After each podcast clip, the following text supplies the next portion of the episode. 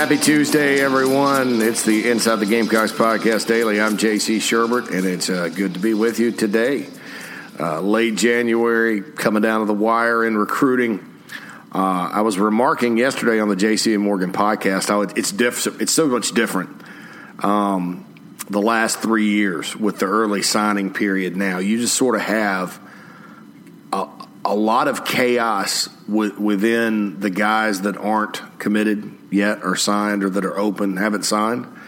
But there's a smaller pool, so there's a lot of attention uh, on some of those guys. Jordan Burch being one, and um, we talked about him yesterday. Tony Morrell on the BigSpur.com had more today for VIP members. Tomorrow, Tony and I, of course, have the Inside Football show that we do every Wednesday. The Inside Football Hour, I guess you could call it. And uh, we'll definitely get into some Burch tomorrow. But basically, hearing the same thing over and over, you know, likely to stick with South Carolina. Um, and that's from a lot of ends uh, of things, you know, despite the visit to LSU. They're going to feel more comfortable, obviously, when they get him on an official this weekend and sort of, you know, know for sure and uh, get around him and let him have all the uh, attention that an official visit entails. Um, he was about to be, you know, had he not taken this official, about to be one of the few guys that actually ended up at Carolina without taking an official. And you hear that every year. I mean, you know, you heard that with Marcus Lattimore and Jadeveon Clowney. Oh, I probably won't take an official to South Carolina because I've, I've, you know, I've been there so many times and all that good stuff. And they usually end up taking the official visit. Um, so look for that this weekend from Jordan Burch. But that's all I'm going to say about that. Uh, we will kind of have a recruiting focused show today, though, because as a member of the 24 7 Sports Network and as someone that ran the recruiting department and worked in the recruiting department uh, from the time they opened until about four or five years ago, um, it's the final release of the top 247. Uh, today at 2 o'clock Eastern Time, 1 o'clock Central, there'll be a Facebook Live video where they go through the five stars and um, then they'll you know talk about everybody else and release the list. I, will say this: uh, South Carolina, and I've seen the list, uh, barring any last minute changes, which obviously could happen. You know, there a lot of the commits have made moves up, down, whatever. So brace yourself for that. Um, I'll explain this though. The top 247 is our guys at 24 7 Sports, their personal rankings, our, our, recruiting team Barton Simmons, Steve Wiltfong, Charles Power, uh, Brandon Huffman, Greg Biggins, that came over from Scout. You know, all those guys that are kind of part of the rankings council. They call it the council. I think that's pretty, pretty, pretty good name, pretty strong name. The rankings council, um, and they go back and forth and formulate the final list. Now, when you look at the team recruiting rankings uh, at 24 7 Sports, those are based on 24 7 Sports Composite, which is all the recruiting media outlets' rankings feeding into a formula. They're all weighted equally, everybody's distributed. Um, and that's what calculates that. So this is this is not going to cause a ton of massive movements uh, in the team rankings. I, I think it could cause some pretty significant uh, especially up near the top, just glancing at the list. And again, I can't talk about the specifics right now, but uh, it, it's like one third of the whole deal. Um, but South Carolina, you know, I think, you know, looking at it, you're probably going to be happy about some guys and sad about some guys, just like every, not sad, but angry. just like every fan base, you know, they don't understand why their guys go up and down. And, and that's just part of the game or um, well, not part of the part of the deal, part of the job. I say game, and that, that kind of sounded like I was diminishing what they do. I will tell you that I personally don't always agree with uh, any prospect ranking by anybody, hundred percent, but nobody does, and that's the nature of football. You, you can rarely come to, and and that's why I like the composite because you know you look back over time and and having been in this business and I, I, I, you know, you'll go through and remember. And I, have got a pretty, I got a really good memory about things like this. And I think back to when I worked for Rivals.com uh, or worked for ESPN when those guys had different opinions, and then of course my time at twenty four seven when everybody had different opinions. and I look back and, and think about the different opinions, and, and you look and you, you kind of see the final product, and you see that most of the time, you know, a lot of guys that stand on the table for some guys, they're right probably 60, 65% of the time and wrong 35%. I'm no different. Now, there's some folks um, that I've never worked with that, you know, based on hearsay and uh, sources that are in meetings with them and all, that uh, I would think those numbers would be reversed. Uh, and I, you know, it's just a, a thought on my end, but yeah, I don't want to run anybody down right now, but those are guys I've never worked with that don't work at 24 7 that have been at other networks and stuff that we've never never worked together. Because um, all of our guys at 24 7 I've worked with them you know at some point or another and totally respect the job they do. It's very difficult. You are literally trying to rank guys that play different positions that are unique positions different body types uh, that play different levels of football in different states across the country. and so, you know, you don't you can't just base it on stats because I guarantee you the kid that plays private school ball in Texas uh, where, you know, you have a bunch of classifications, a bunch of powerhouses, but they're not playing anybody. They're playing, you know, some private school teams that, that probably aren't that good. Uh, but out there, they, they don't play a lot of defense and they run, you know, wide open air raid offenses. You know, that guy's going to throw for 4,500 yards and 60 touchdowns, which is great. I mean, I don't care what you're playing against, those are great numbers. But that guy's not automatically a five star because you got to factor in level of competition. Same thing with running backs that uh, don't play high level competition. You know, you, you got to go beyond that. You got to say, well, you know, this guy, and I remember this Royce Freeman, who was a very good running back who rated five stars that went to Oregon. He played at a little tiny school in, and I say Southern California, and people automatically think Los Angeles or San Diego. This was inland Southern California, almost down towards Cali, Mexico. I think it's Cali, Mexico, that's across the border. Um, right there near, it's near the border, and really small place and we liked him, but you know we looked at kind of uh, some of his testing numbers, and you know he had four six seven in the forty, and maybe wasn't all that fast as fast as he looked on film. Thought he had good vision, and four six seven is not terrible for a running back if you have natural skills. Well, then he comes to the opening, and Nick Chubb did the same thing, and he hangs a four four one laser time up, and so at that point, that's a different ball game with him because it doesn't matter who he's playing against. And he had a good career at Oregon. You know, same thing with Nick Chubb. Uh, Cedartown, where he's from, is a good 3A school, 3A ball, or they were 3A back when when I knew what I was talking about as far as Georgia classifications. They may be something different now, but you know, it wasn't Gwinnett County, but it was good, uh, and they had good tradition and stuff like that. Um, but when he he hung like a four three eight up up there, and that was legit. And so at that point, you know, Nick Chubb becomes a five star. And quite frankly, had Nick Chubb not gotten injured later in his career, uh, you know, I, I, think he would have been an extremely high draft pick and, and all that, and he's certainly doing okay in the NFL. So that's uh, that's kind of how it goes with, with this ranking stuff, and it's it's very difficult. And I think that guys can overthink it. I've overthought it. Guys can underthink it. Guys cannot be meticulous. But I'll say this they put in the work. You know, regardless of your opinions of the work and the final product, these are all good guys. Uh, they all have no agenda except to produce good rankings. Um, and they get out there and they do the best they can. And, and, and, these are people that, you know, before you go rail on them, and, and they can take the heat, obviously. Uh, keep in mind, these are guys. Most of them have families and lives, and are, are good people. I mean, they're they're not, you know, jerks or pieces of crap, and that's across all all the networks. You know, there's some people uh, I've run across that, and there's very few, one or two maybe, that you know I probably would not, you know, pee on if they were on fire. Um, and, and, they're not at 24 7 and they're not at ESPN. uh, Uh, so where I used to work as well. So uh, you know, I, I, but I don't really know them, and maybe they are good people. I just know kind of how they've treated me and treated some of my coworkers and people I respect with a lot of disrespect over the years, and you know, so I no respect for them.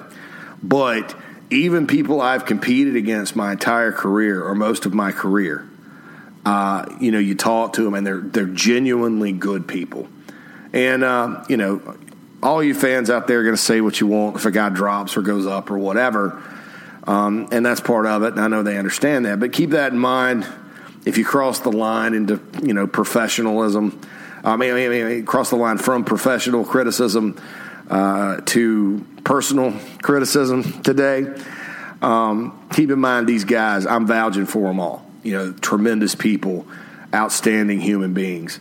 Um, work hard, no agenda. Um, disagree, agree with them all you want, but there's no agenda that they're pushing, uh, other than to have really good, accurate rankings. You know, you know these guys. They don't sit around, uh, and I didn't either. You know, we, we I didn't sit around and sweat. You know, the rankings. You know, I'd follow the games on Saturday and stuff. You, you know, we we sweat the rankings during the NFL draft because that's kind of our, our guideline. You know, that's why we have 32 five stars. You know, you go um, and you're projecting long term, and that, and that's kind of where it terminates. We don't project this guy's going to have a great NFL career be a Pro Bowl or whatever because there's too many variables projecting guys that far in advance. Every time you go up a level, there's going to be a chunk of guys that simply don't want any. And it doesn't matter if you're a first rounder or a, a seventh rounder or a free agent or whatever there's going to be some guys that just don't want any because the collisions get more difficult and the speed of the game, and, and they just don't adapt. Um, and, and that's football. You know, you, you kind of look at it, uh, even with all the resources the NFL has with scouting and you know all that good stuff, and the the millions of dollars they invest in deciding whether or not to make an investment, they still miss because that's fo- that's football. You know that happens that's why I think sometimes, you know, I talk about this a lot when you talk about team recruiting rankings. You know, Florida in 2010 signed a class that on paper was the best ever. And I think it's remained that way. It may, maybe may not be, but you looked at it and they got everybody. You know, Dominique Easley was about to commit to Oregon and he switched to Florida.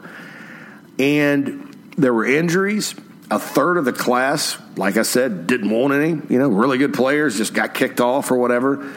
And, and that class kind of drove Urban Meyer out. And that class was kind of the foundation of, of Will Muschamp's seven and six team his first year because you know those guys just the buy-in just wasn't there for a lot of them, and then a lot of them got hurt even before Muschamp got there. Um, you know, you look at Florida State and Tennessee right before you know Tennessee, right before Butch Jones goes winless in the SEC, signed you know a top five class and a top ten class back to back, and that's exactly what you want to do. You know, Tennessee, but they just had a lot of guys that you know they couldn't develop, that didn't like the coaching staff, that ended up busting out. Uh, Florida State obviously recruited in the top five, did not out, I mean, did not get out recruited by Clemson a single year until Clemson won the national championship. Think about that. You know, Florida State annually ranked above Clemson in the team rankings, uh, you know, all those years while Clemson was building a dynasty. Now Clemson's going to rank higher. Uh, Southern California, Dean I say more. Now, what's interesting is uh, the, this point at Southern Cal, because they've you know they've stuck with Clay Helton, they, the South Carolina, Southern Cal, Vandy, you know, all stuck with their guy this year and Oregon and other schools, SEC schools, Clemson, uh, they're all going out and raiding Southern California. Um, and the Trojans, and then UCLA is just falling off. I mean, but Chip Kelly's there, so we'll see if he can do some wizardry. But um, so they're actually now, you know, after being mediocre with top five classes, you know, they're actually now losing recruits. And I always talk about recruits in your backyard. You cannot do that. If you're the Trojans, you cannot lose, you know, seven of the top 10 in the Los Angeles area and expect to be good. Los Angeles is a, believe it or not, it's a football hotbed. Especially on the high school level. So, you know, all that said, you know, that's why, you know, when we talk about rankings and we talk about team rankings and things like that, I, I don't stress about the Gamecocks, and you shouldn't either, being 18th versus 13th, for example, because you're talking about with the calculations using composite – using three different sets of rankings, you're talking about fractions of points. You're talking about one or two guys being like a 0.9055 and then your guy being 0.8991. And and that could be the difference between five spots. And so don't worry about that. I, you know, the Gamecocks right now, they're sitting where they always sit normally under Muschamp with the, the, the number seven uh, number 18 class in the country. They were 17th last year. And uh, eighth in the SEC, you know, so let's look at it. Eighth in the SEC, you know, all the big six plus Texas A&M, I guess it's the big seven, is ahead of the Gamecocks. And then again, the Gamecocks, you know, solidly in eighth place with, you know, 18 points ahead of Kentucky. That's significant enough, and, you know, four points behind Tennessee, uh, which is normal. So, you know, they're ahead of Mississippi State, Ole Miss, you know, Arkansas's 12th, Vandy's 13th, Missouri, uh, bringing up the rear. Um, you know, this is the highest Kentucky's ranked in the recruiting rankings in quite some time. They're usually like 12th, just solid 12th.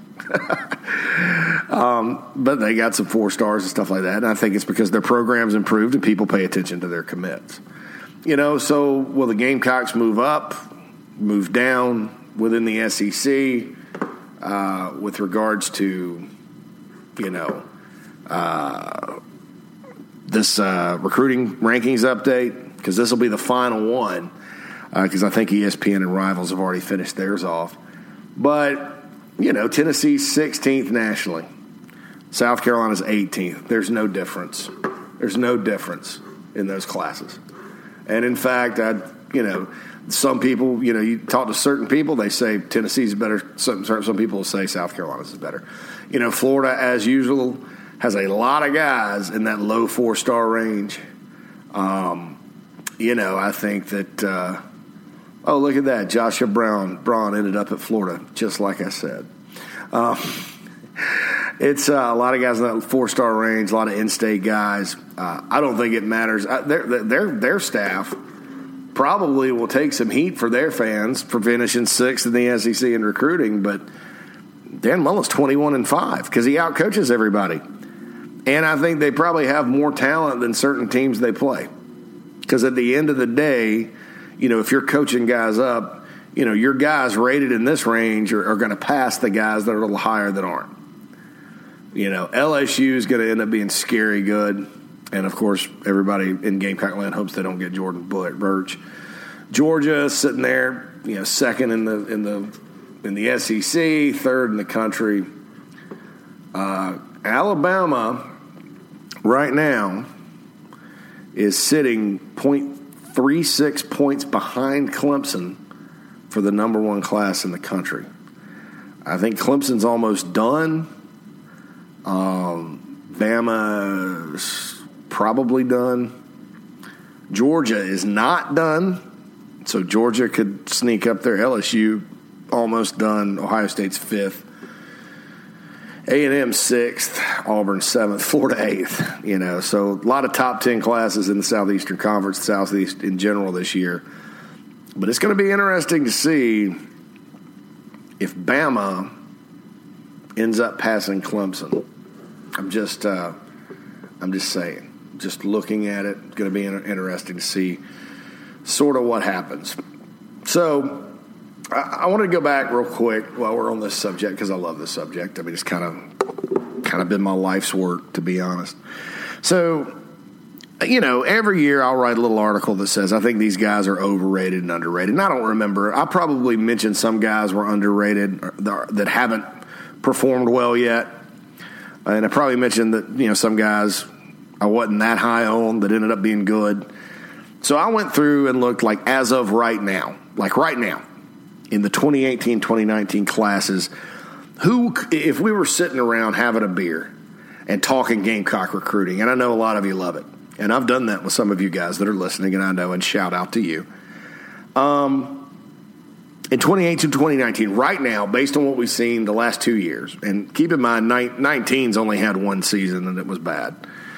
Um, 18, I think, is a kind of the backbone of the program right now. I think there's a lot of 2018 guys that start and play, and they're pretty good. So, and I was very conservative with this because I didn't want to just come out and be like, oh, this guy could be this, because there's always a could be. There's always a could be. You know, uh, there could be a situation where this guy blows up the next two years. You know, there could be a situation where this guy ends up being an All American and he didn't hadn't even played. You know, but in 18, I would say underrated guys. Dylan Wonnum was around 141st, 141 in the country. Um, I think, in my opinion, even though he had the injuries last year, he's a guy that could be first, second round at tackle. I think he's that good. So I probably could make a strong case for him being a top 100 guy. And and this these rankings are 24/7 Sports Composite. Jaycee Horn, um, people can say what they want about teams completing passes. Notice they did not throw at him a whole lot this year. uh, he was a, the 208th ranked overall player in the country. I could make a case for him considering he was a you know freshman All SEC and Dylan Wonnum was a freshman All American. You know, being probably at least within the top 150. I am going to go out. My go out on a limb guy is JJ Enagbare, Kingsley Enagbare. He was a low four and didn't really start a whole lot this year, but that was he was actually one of the bright spots late. You could see him coming on. I don't know if they'll move him to Buck or not.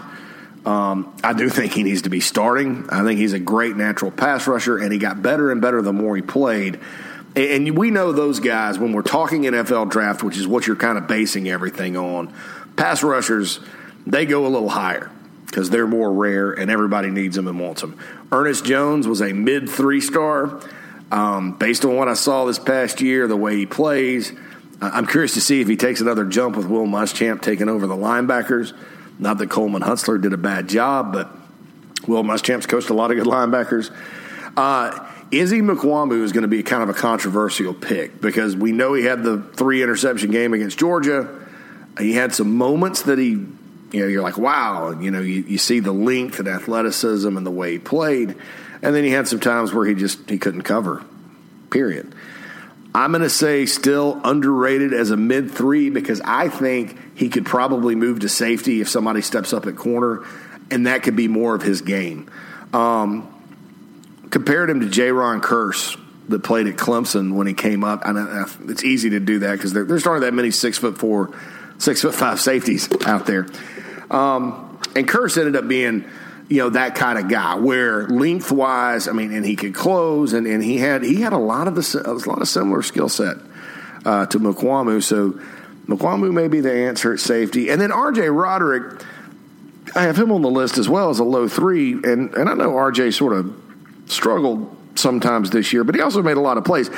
With him, I, I don't know that you know, I'd have had him in a top 247, knowing what I know now, top 247, top 250. But I think he's like a top 300 to 310 guy and a, and a low four based on his body of work so far. And I think he's another guy that's just going to probably get better and better. Um, you know, didn't, you know, took a jump, didn't take a big jump this past year. Got better, but probably not as, be- you know, didn't make a huge leap year one to year two. 2019, and again, these guys have had one year, so these are going to be more, uh, you know, more my opinion than anything. Feel free to disagree. Uh, Jammie Robinson is a high three. Now, ranking him, I, I, would have had him as a like a like a low four, 91, 92. Um, and I'll tell you why. Because he's not a ceiling guy. He's not a long term projection. He kind of is what he is, but he's really good. And he does a lot of things naturally. And he's going to get somewhat better. I mean, you know, obviously, true freshman last year. Uh, what I like about him as a player, um, specifically, if I were in a rankings meeting, I, I would sit there and say, well, you know, he's he's a guy that will tackle. He can play in the box. He's got good coverage skills for a smaller, thicker guy. He's got enough speed, and he's got a lot of athleticism. And every time he steps on the field, and we said this back on the lot on the Gamecocks podcast with Keith, he believes he's the best player on the field. So he's got a moxie to him. And for those reasons, you know, and look at his high school career. He was the state player of the year and all that. That, that guys that go out and perform on Friday nights over and over and over again to where the point they're like the player of the year. You know, those people that are that are naming those awards are, are there are two groups of people: the high school coaches who have to defend him or worry about him every day or every game, um, and then those, those high school sports writers who aren't recruiting guys you know, they're basically just looking high school production, period, boom.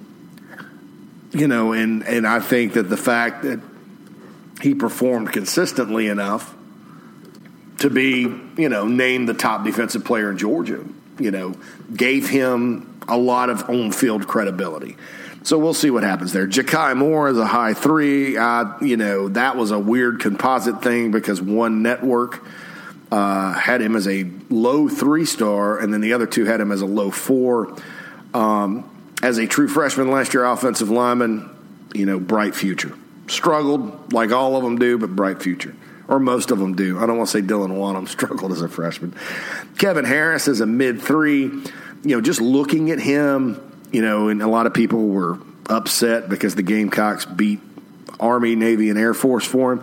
I tell you what, if he's at one of those three schools this year and did not get hurt, everybody in the country would be talking about it. He may rushed for a thousand yards. Um, like his burst and his speed, and, and I'm basing this on, uh, you know, the Charleston Southern game. Great, it's great for freshmen to get out and run 70 yard touchdowns. but we talked about they, they, probably weren't the strongest opponent. But so I'm basing it on other aspects, uh, and I think you know when you kind of start talking about 2020, you know, you could see a Marshawn Lloyd and Kevin Harris combo in the backfield that I, I'm sort of intrigued by, quite frankly. So I got Kevin Harris. I got Xavier Legette on there. Um, gosh, I wish, you know, and I don't know. Maybe he just, maybe they tried and it didn't work, but, you know, I would have probably tried to have get him ready to start game three or four. He finally got in, made some plays toward the end of the year. Uh, disappeared at some other times, but he's fast. He's bigger and fast. He's why you recruit the state of South Carolina. Um, I think he's going to be a guy this coming year that's going to really surprise some people. So check that out. The the little I saw of Jahmar Brown, and and look, I'll admit I was I was a Hopkins guy. You know, when, when he came in, I thought, wow, you know, we saw him at the Shrine Bowl. He's big, he's physical. Um, he made that tackle on Harris during the spring game. Uh, I thought everybody was, you know, fired up about him. Then he redshirts, then he leaves, and now he's at Charlotte, uh, where I think he'll be good. I do think he will be a good player there. Um, Jahmar Brown was kind of a guy they took out of St. Thomas Aquinas, and then they, they quit recruiting some other guys that were more highly rated, and people were like, "Well, why is this?" And he um, came highly recommended from the NFL player on their staff. And uh, when he got in, I thought he looked good. I thought he moved well. I thought he covered well for a linebacker. I think he'll strike you. I think he's a valuable type of guy. Um, and I could see him stepping up and, and starting at will linebacker next year. Uh, maybe not, because Sherrod Greene certainly improved this past year. And I think Sherrod will be a senior, won't he? But. Uh, Jahmar Brown is, is a name that if you're looking at the Gamecock defense coming down the next couple of years, you're, you're going to hear his name as long as he's healthy and ready to roll. Jalen Nichols is my last one, and Jahmar was a mid three star, kind of an afterthought from down there. And I'll tell you, his teammate Vinnie Murphy could be the starting center next year, and you could add him onto this list if that happens. I don't know that it will because he had some injuries and stuff, but I, I Vinny Murphy another guy to keep off on, on you know on the potentially underrated list. And then Jalen Nichols, you know, low three star. Everybody talked about him. Um, take nothing away from Ja'Kai Moore, but you know who did they put in when Wonnum got hurt? Jalen Nichols. And and I thought, look, man, Eventually, it caught up to my man Jalen Nichols. Eventually, you know, he was like, ah, "I'm a true, fre-, you know, he's a true freshman." But I thought there were times he battled good, and he, he didn't look like he didn't belong out there athletically. Uh, and I think that's what you get because you, you know he's going to take a step between this year and next year. So the Gamecocks have a good, you know, talking just as an aside about these three tackles. Um, and I'll add Justin Time from the 2020 class in here and, into this mix. Woolford's going to have an interesting deal because one of them's one of your tackles. And then, you know, you've got Nichols, Moore, and Turnetine that all could potentially win the other spot. And that allows you to, to move Sadarius Hutcherson inside – you know, whether or not Dylan Wonnum's the left tackle and one of the other three is the right, or, you know, you got one of those three left, you know, whatever, however you want to do it. So I'm, I'm curious to see if that happens because I, I love Sadarius Hutcherson. We all do.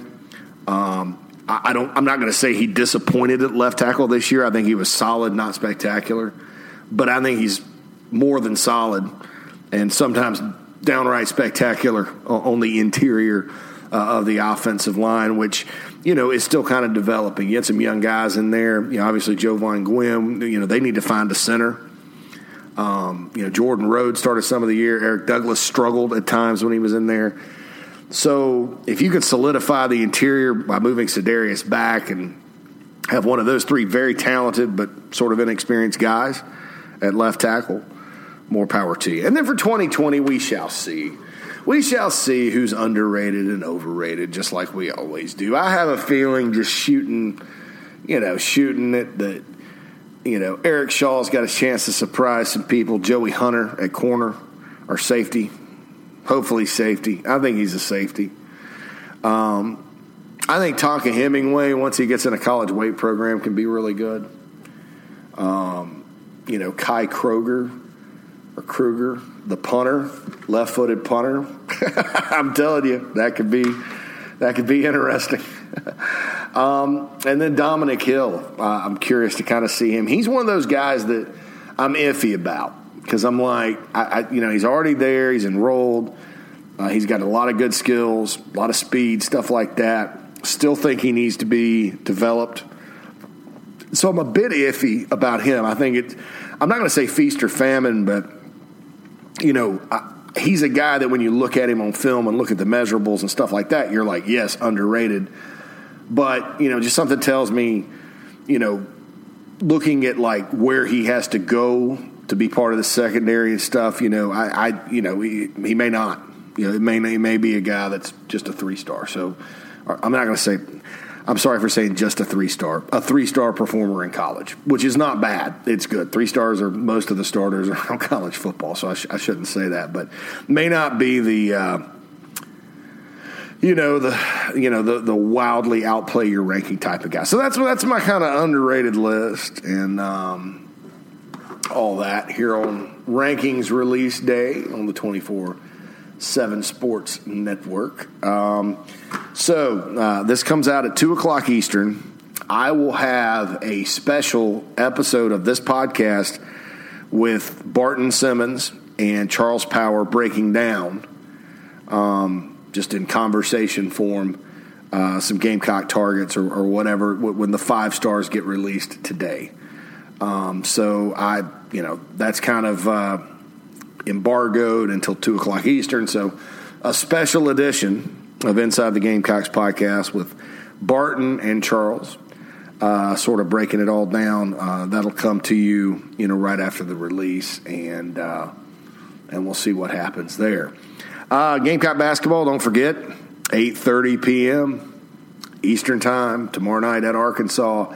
One of their players is uh, questionable for the Gamecock game, and I his last name's Joe. I want to make sure I get this right because in my head I am getting him confused with Joe Judge, who's the new coach of the Giants, and I know it's not. It's not Joe Judge. It's not Joe Judge. It's not Joe Judge.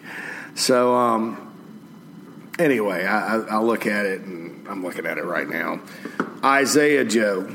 He's the uh, second leading scorer for their team. 16.8 points per game, hitting uh, 34% from three, 83% foul shooter, Yeah, pretty good player. Those guards they have, I mean, you've got Mason Jones, Isaiah Joe, Jimmy Whitt, all averaging over 15 points a game uh, for the Razorbacks. They're not very big, not very big, and so you kind of look at how the Gamecocks played Vandy and beat them. With I mean, they dominated on the interior. You know, South Carolina, if Kotsar can get out there and play, and you know McCrary can keep coming on, and Frink and uh, uh, Keyshawn Bryant. Uh, I think the Gamecocks get out rebound them. They got to go shoot well though because this Arkansas team can really, really shoot. So we will see what happens there. But I'll have a complete preview tomorrow. Don't forget Tony Morell and I also tomorrow with the Inside Football weekly Inside Football Hour. I guess is how you, what you could call it.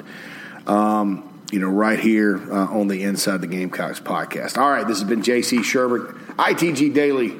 Looking forward to those rankings later. Don't forget Power and Simmons special episode coming your way later today. This has been Inside the Gamecocks.